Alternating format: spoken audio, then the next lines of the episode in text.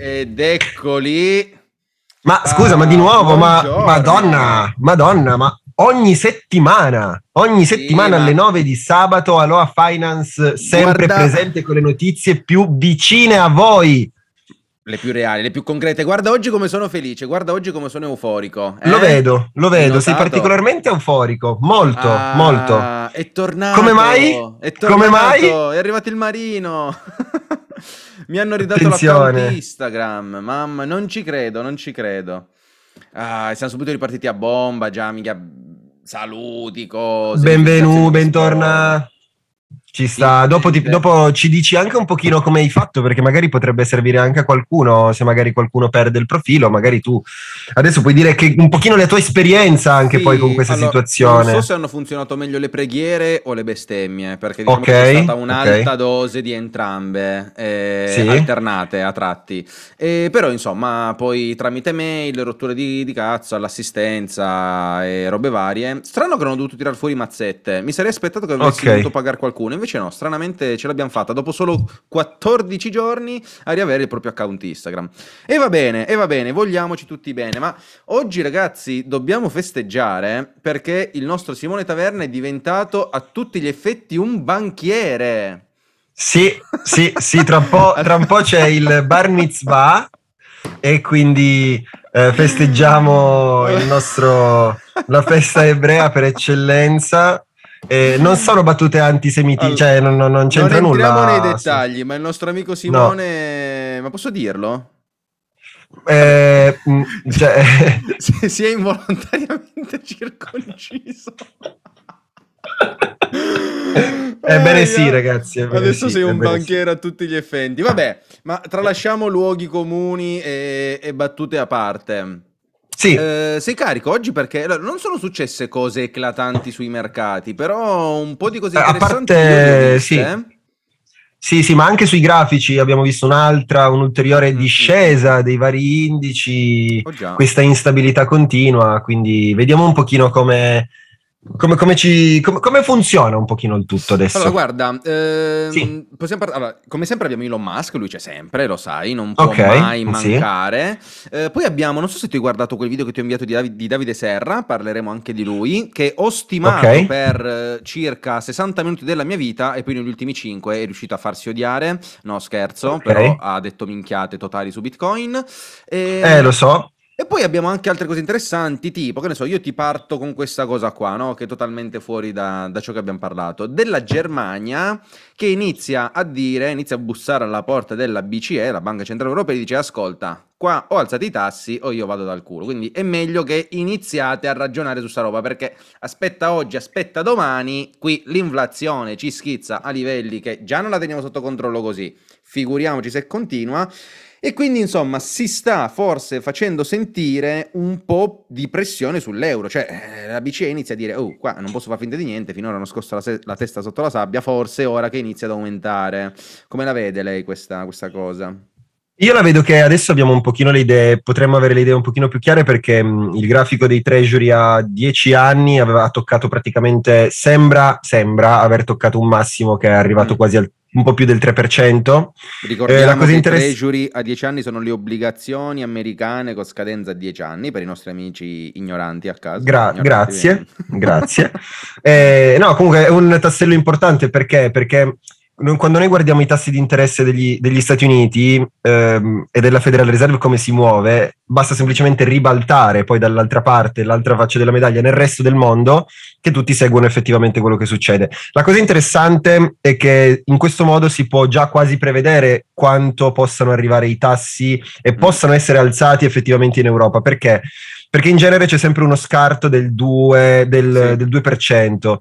Di conseguenza... Poi del, la differenza, scusami, tra i vari tassi vuol dire che sarà circa dell'uno per cento, cioè vuol dire che ehm, i tassi Lagarde potrebbero arrivare in Europa poi alla fine del ciclo quasi a un due per cento, se tutto rimane... Perché in America eh, diciamo che si, si sta andando verso dei tassi al tre per cento, cioè si stanno scontando sì, delle aspettative sui tassi al tre per cento. Esattamente, mm. sembrerebbe il massimo dei tassi a cui si potrebbe arrivare, perché nessuno, ricordiamo che nessuno sa quale sia il Ovvio. tasso di equilibrio effettivo da poter erogare per, no, per far sì che non si entri in recessione, eccetera eccetera. E più che altro tentativo, quindi le aspettative che guidano il mercato al momento ci fanno pensare che effettivamente un tasso corretto potrebbe essere quello intorno al tre per cento, e quindi ribaltato in Europa potremmo così dire che si potrebbe arrivare a un circa un due per cento con lo scarto del, di un uno per cento da quelli americani, mm-hmm.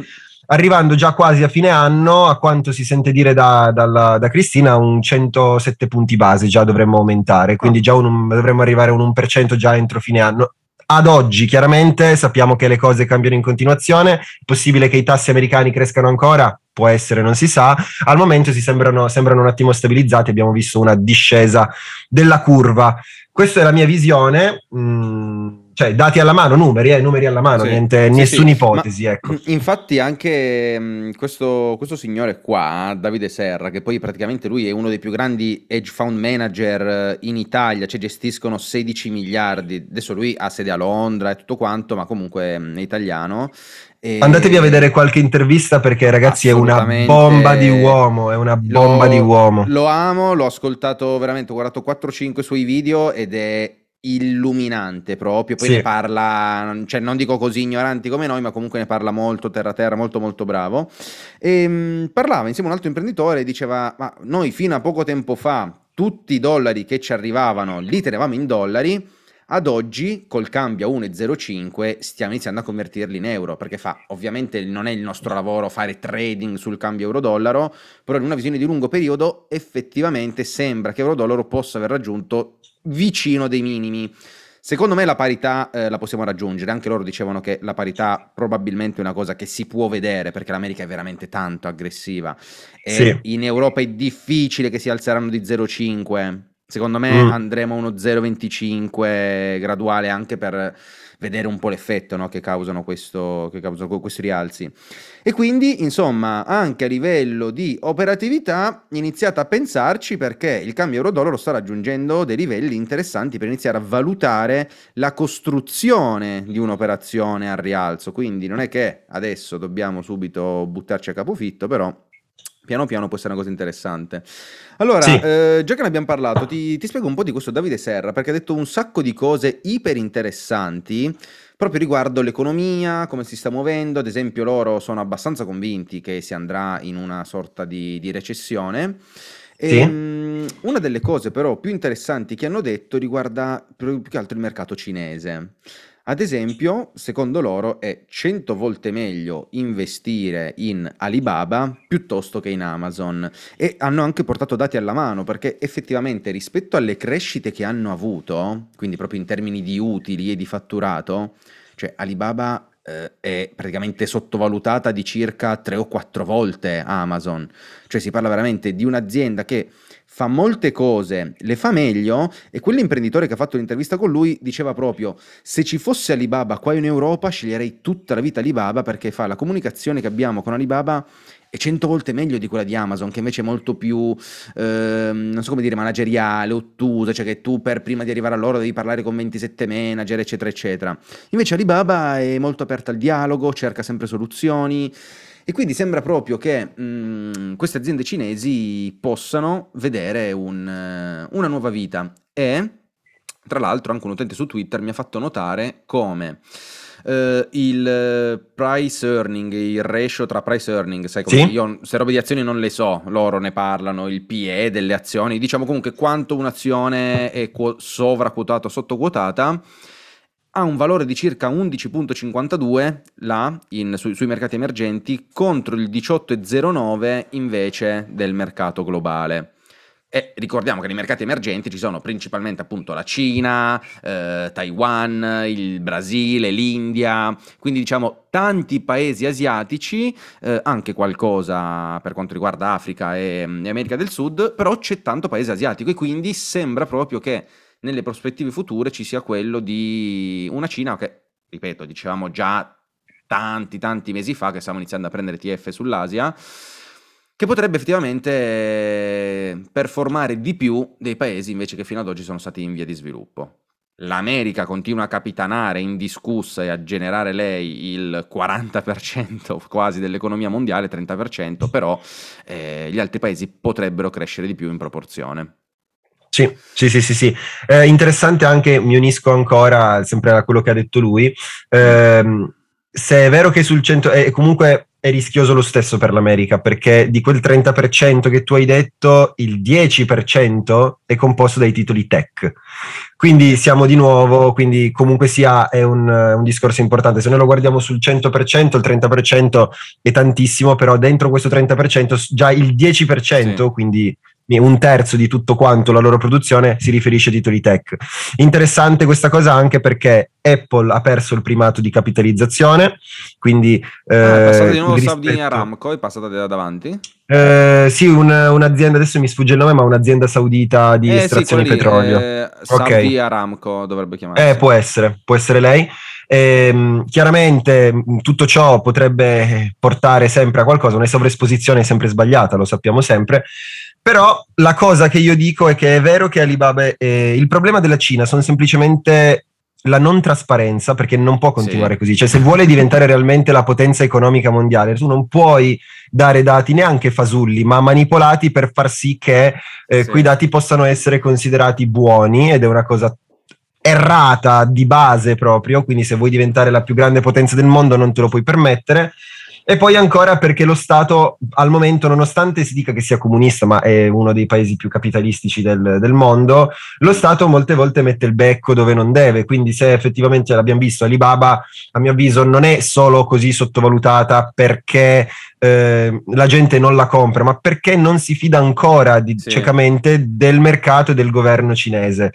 E non dico che sarà una scommessa perché se la, a mio avviso la Cina deve per forza muoversi su questo aspetto, perché altrimenti eh, cioè cosa ha fatto tutto questi, questo tempo, cosa gli è servito per cercare di diventare la migliore, quindi si dovrà muovere al momento. Quindi sì, se uno deve scegliere tra Amazon e Alibaba molto probabilmente farei un piano d'accumulo su Alibaba o comprerei Alibaba, proprio perché perché ha, ha utili e ha tutto, eh, conviene assolutamente, cioè un'azienda che crolla del settanta per cento del suo valore se non di più e continua a generare utili sei sette volte quelli di Amazon, e Amazon esatto. continua, cioè fa utili Amazon per carità, ma sono stati scontati dei multipli che sono troppo importanti. Multipli cosa vuol dire? Vuol dire che eh, quando uno investe va a pensare al valore futuro dell'azienda, quindi da qui a un tot di anni. Se io penso che Amazon da qui a un tot di anni faccia sempre un per sei, un per sei volte, e non, non è fattibile come pensiero, esatto, cioè sì. fin dove può crescere Amazon? Sì, potrà crescere ancora, ma i multipli si arrestano piano piano.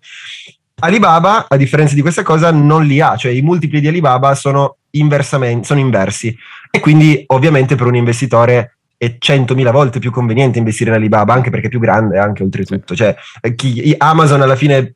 Chi, chi vende in Amazon compra da Alibaba, cioè il dropshipping più o meno era quello fino a un po' di tempo sì. fa, quindi sicuramente non, non potevamo dire che non eravamo d'accordo con Davide Serra, però almeno abbiamo, rip- abbiamo confermato, riportato Ma... e spiegato in modo magari un pochino più a- mi è, attivo. Mi è stra piaciuto di quell'intervista quando praticamente parla eh, che lui gli avevano fatto conoscere Elon Musk, no? Eh, quando ancora da creare Tesla mi pare, e infatti Elon Musk sì. gli aveva proprio parlato, cioè tra l'altro lui ha conosciuto, è stato a cena con Soros.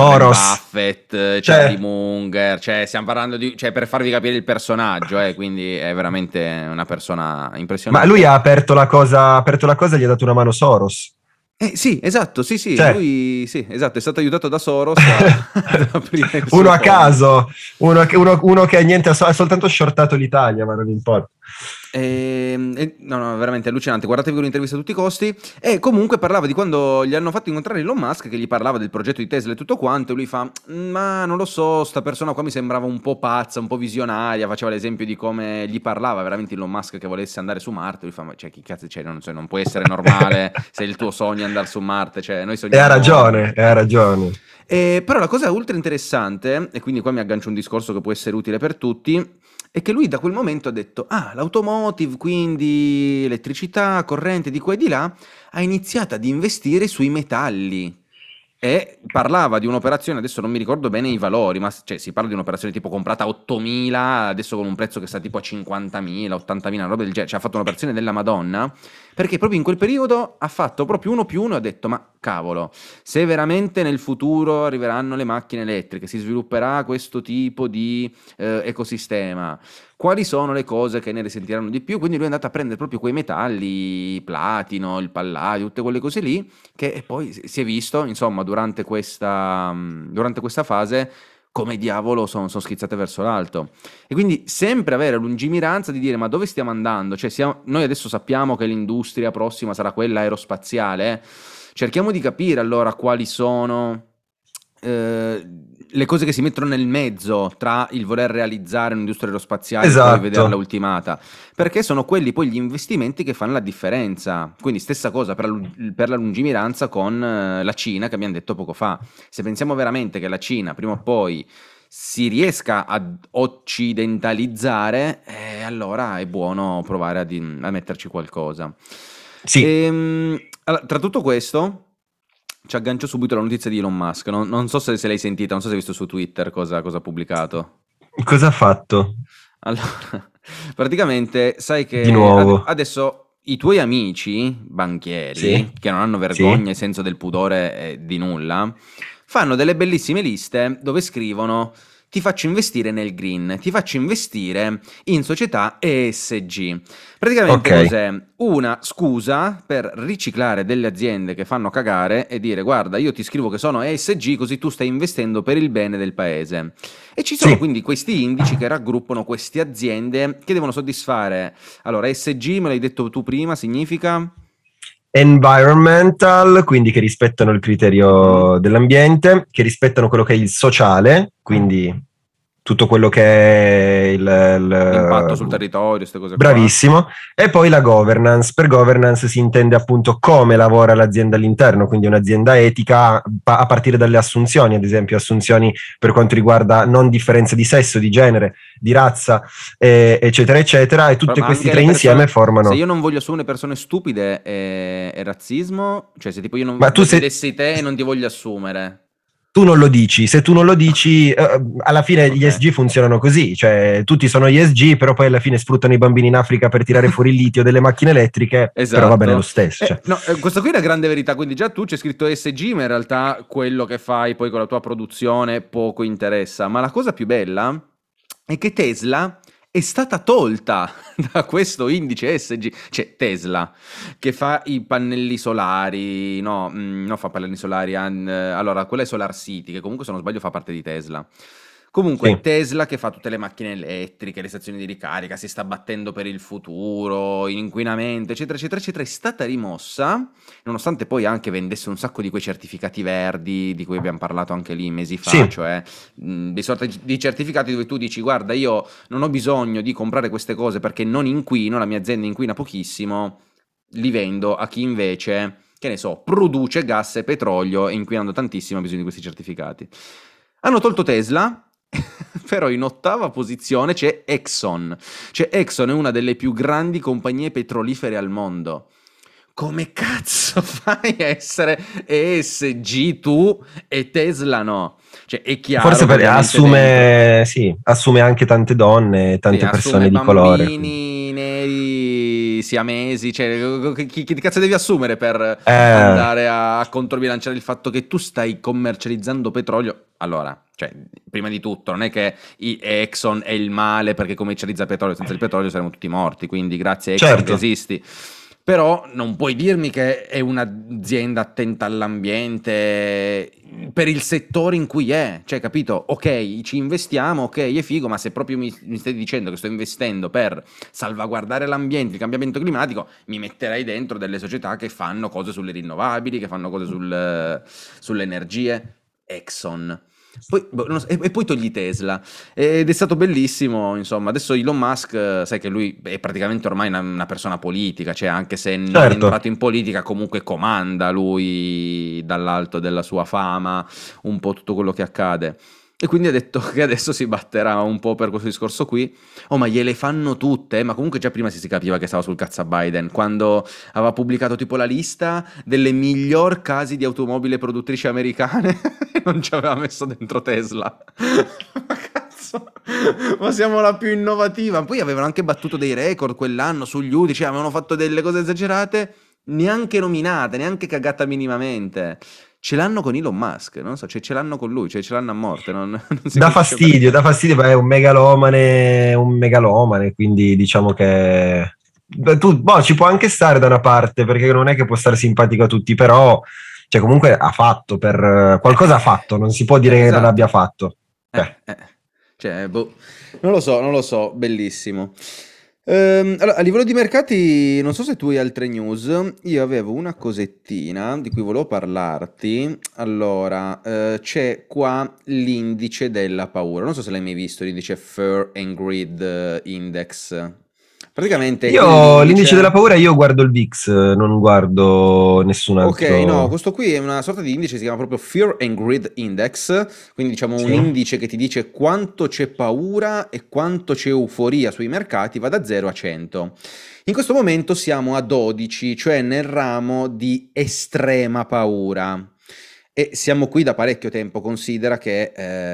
Eh... Quindi cento, no pau- cento non c'è allora, paura, cento zero... è euforia totale, cioè cento vuol dire prezzi iper, sì. eh, iperinflazionati, perché insomma sono saliti troppo, il mercato okay. è tutto rose e fiori, zero vuol dire che tutto sta fallendo, il mondo finirà. Ok, perfetto, quindi cinquanta sarebbe il cinquanta sarebbe un pochino, giusto per far capire anche neutrale, chi ci ascolta. Sì, quando lì neutrale, dice cinquanta vuol dire che il mondo... Equilibrio, è equilibrio. Tranquillo. Okay, siamo perfetto. Passati dal quattro aprile duemilaventidue, poi ovviamente è ciclico, no? Questo indice, quindi sui mercati arriva la paura, poi i mercati risalgono, si prende un po' più di euforia, si riscende eccetera eccetera.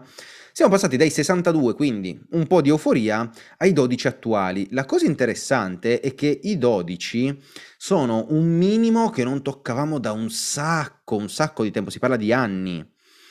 E quindi potrebbe essere interessante perché, di nuovo, lo sappiamo, regola numero uno degli investimenti, quando tutto mi va giù è il momento di comprare, anzi diciamo quando c'è paura è il momento di comprare, quando c'è euforia è il momento di vendere.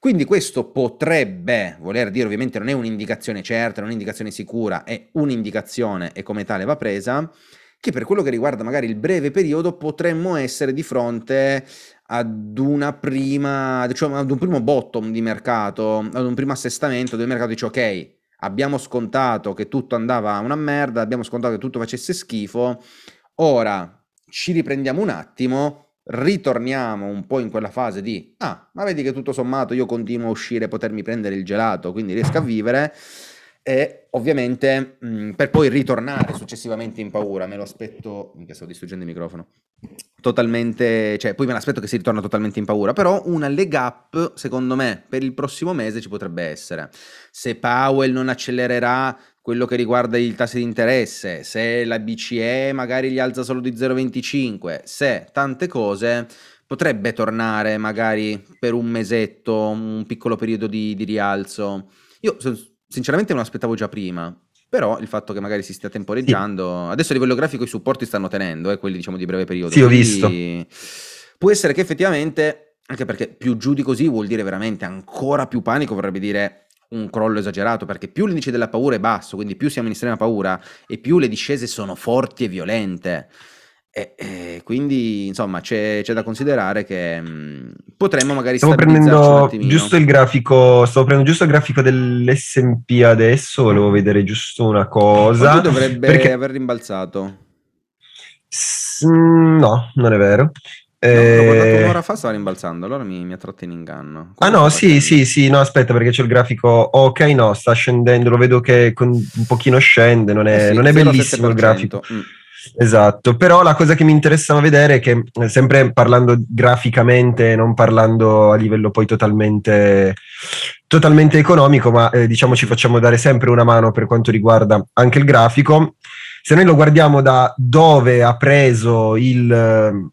Da, da, da quando è ripartito dal Covid, ecco, quindi dal trenta marzo circa del duemilaventi, il ritracciamento, perché il buon Fibonacci diciamo che ci aiuta sempre, mm-hmm. siamo arrivati praticamente quasi al trentotto virgola due, quindi mm-hmm. c'è spazio, mm-hmm. secondo me, come hai detto anche tu, di un'ulteriore discesa e un rimbalzo magari intorno a quello che può essere l'area tremilacinquecento fino... fino ai tremiladuecento circa, che sarebbe, mh, se dovessimo vederlo arrivare lì e vedere un segnale interessante in grafici più ampi, quindi ad esempio anche mensile, perché no, che, che sia sì, anche sì, settimanale, sì.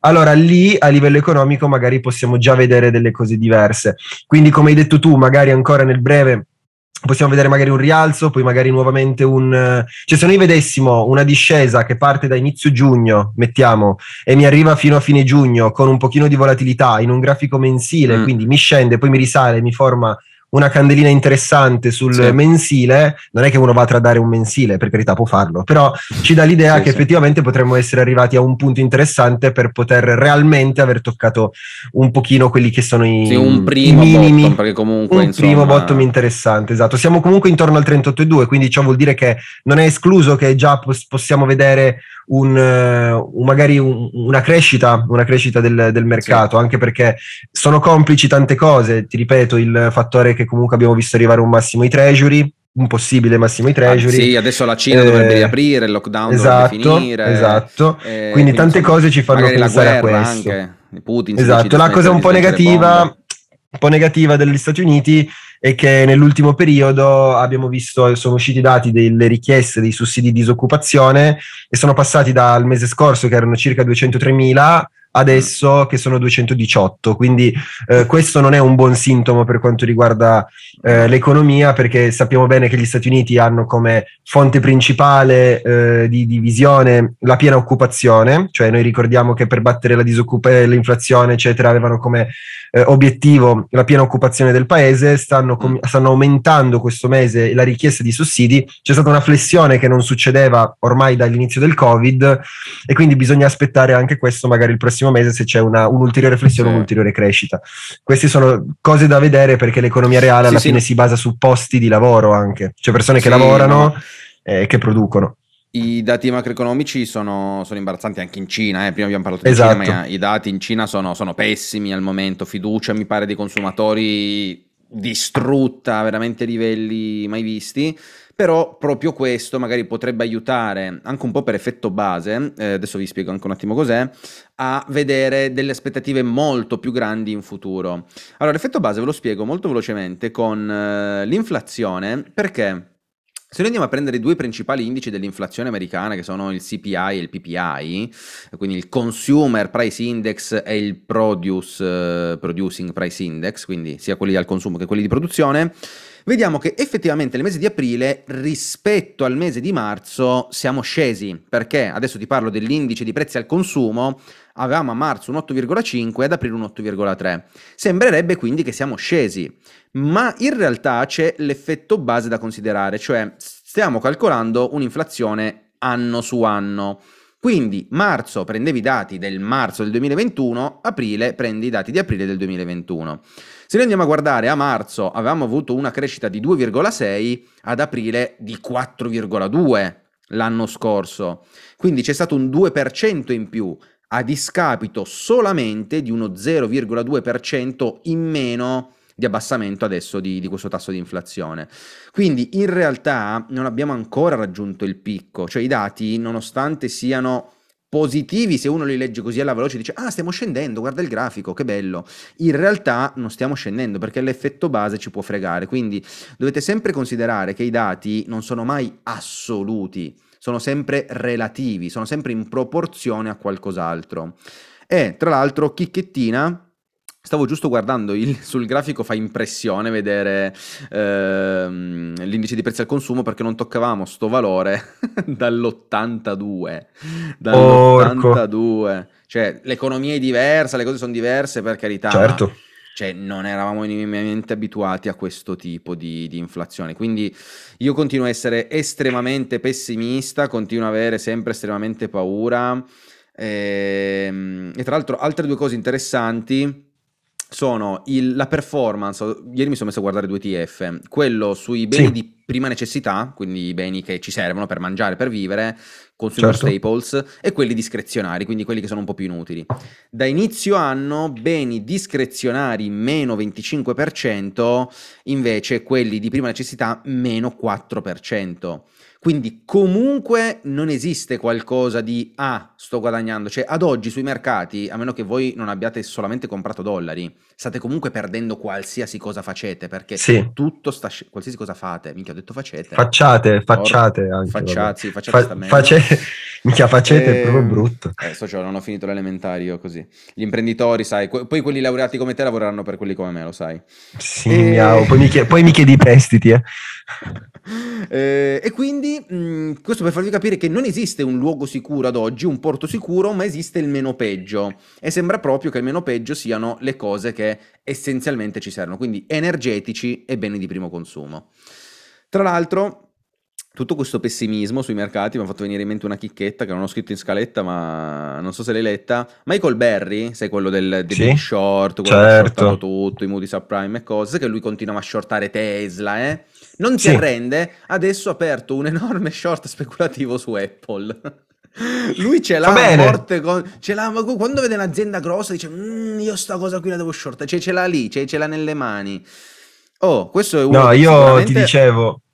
Eh, dicevo io Apple da ormai eh, saranno due anni che dicevo io voglio comprare Apple, però cioè veramente per quanto possa essere un'aziendona è so, super sopravvalutata, adesso è di nuovo tornata sui, centoquaranta, sì, sui centocinquanta centoquaranta, io la vedevo telefonini, oh, ma no cazzo. io la vedevo a nova, io volevo comprarla a novantasette dollari, se mai scenderà a novantasette dollari la comprerò, caso contrario non avrò mai Apple in portafoglio. No, per carità, cioè per detto, adesso ho fatto la battuta vende telefonini, per stare proprio a quello che qui dicevamo prima, cioè sono beni discrezionari, non può esatto. un mercato così continuare a pompare Apple, a che minchia mi serve l'iPhone e il Mac da quattromila euro quando poi magari non riesco a comprarmi la pasta, cioè è quello il discorso. Esatto. Quindi secondo me non ha fatto totalmente male a shortare Apple. Allora, mancano solamente sette minuti, che bello, adesso che abbiamo un timer possiamo non andare mai in extra orario. Esatto, podcast. esatto. Mi spiace, abbiamo parlato pochissimo di cripto, ma ci ti lancio due cose al volo. Vai. Prima ti ho parlato di Davide Serra, grandissimo, lo stimo tantissimo, un uomo allucinante, un genio, eh?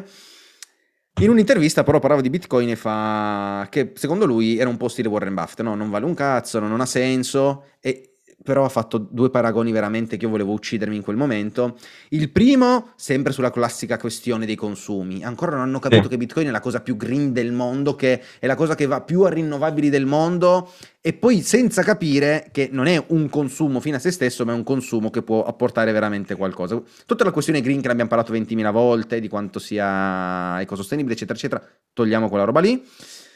Ah, cioè, la paragonata a fare io cosa me ne faccio di un sistema di pagamento quando c'ho già PayPal, Satispay, Stripe, io mi stavo, io stavo piangendo ovviamente. Certo. Cioè, la banalità con il quale viene visto, e poi di nuovo la paragonata, eh no, è un metodo che serve solo per chi fa le truffe, un metodo solo per chi fa contrabbando, per il mercato nero. Non considerando che ad oggi, cioè la cosa che sostiene il mercato nero è il dollaro, cioè ad oggi tipo penso l'ottantacinque percento, per, ma no di più, forse il novanta per cento, novantacinque per cento del contrabbando viene fatto con dollari U S A stampati, freschi e utilizzati per eh, appunto per essere comprati così. Tolto che nemmeno cash, ma anche tante robe bancarie, robe cioè, di, di, di denaro digitale, cioè... Non siamo più negli anni ottanta dove dovevi portarti la valigetta col milione di dollari, ormai le frodi, le frodi e diciamo gli illeciti si fanno su tutt'altra scala. Ma tolto questo, allora un po' lì per lì mi ha, non dico innervosito, però mi ha infastidito il fatto che uno del suo calibro prima di, inf- di parlare non si informasse su cosa realmente fosse la scarsità digitale, sul trasformare energia in valore, sul poter trasferire questa cosa con le persone, un fatto che sia immutabile, non serve un intermediario, eccetera, eccetera, eccetera.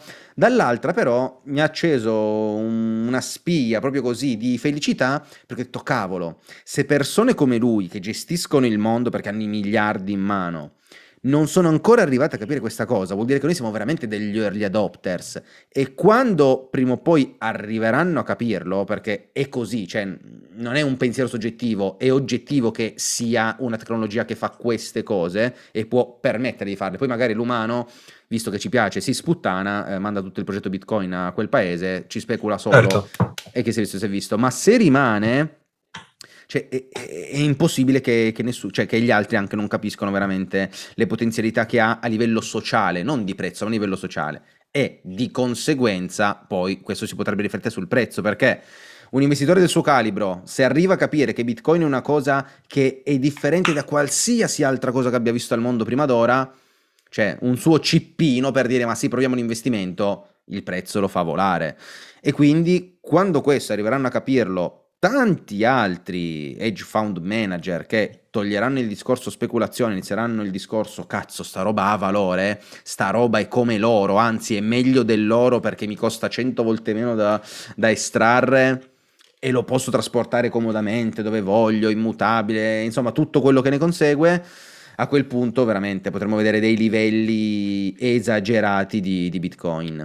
Io tra l'altro proprio in questa fase di B T C che è un po' sceso ho fatto un acquisto un po' più importante sui ventisettemila e adesso ho aumentato il pack, ne sto comprando tipo cinquanta dollari al giorno e vorrei poterne comprare di più perché secondo me eh, da qua a dieci anni, parlo io, sarà uno dei migliori investimenti. E attenzione che secondo me da qua a dieci anni Forse, forse si inizierà a smettere di pensare alla speculazione per vedere Bitcoin poi realmente com'è, quindi vederlo nel lunghissimo periodo, cioè vederlo come moneta di scambio. Si parla almeno di eh, cento anni, duecento anni, cioè sono transizioni che ci mettono secoli per arrivare, non è che dall'oggi al domani uno non usa più la carta di credito per usare Bitcoin, però piano piano stiamo vedendo che le news eh, arrivano.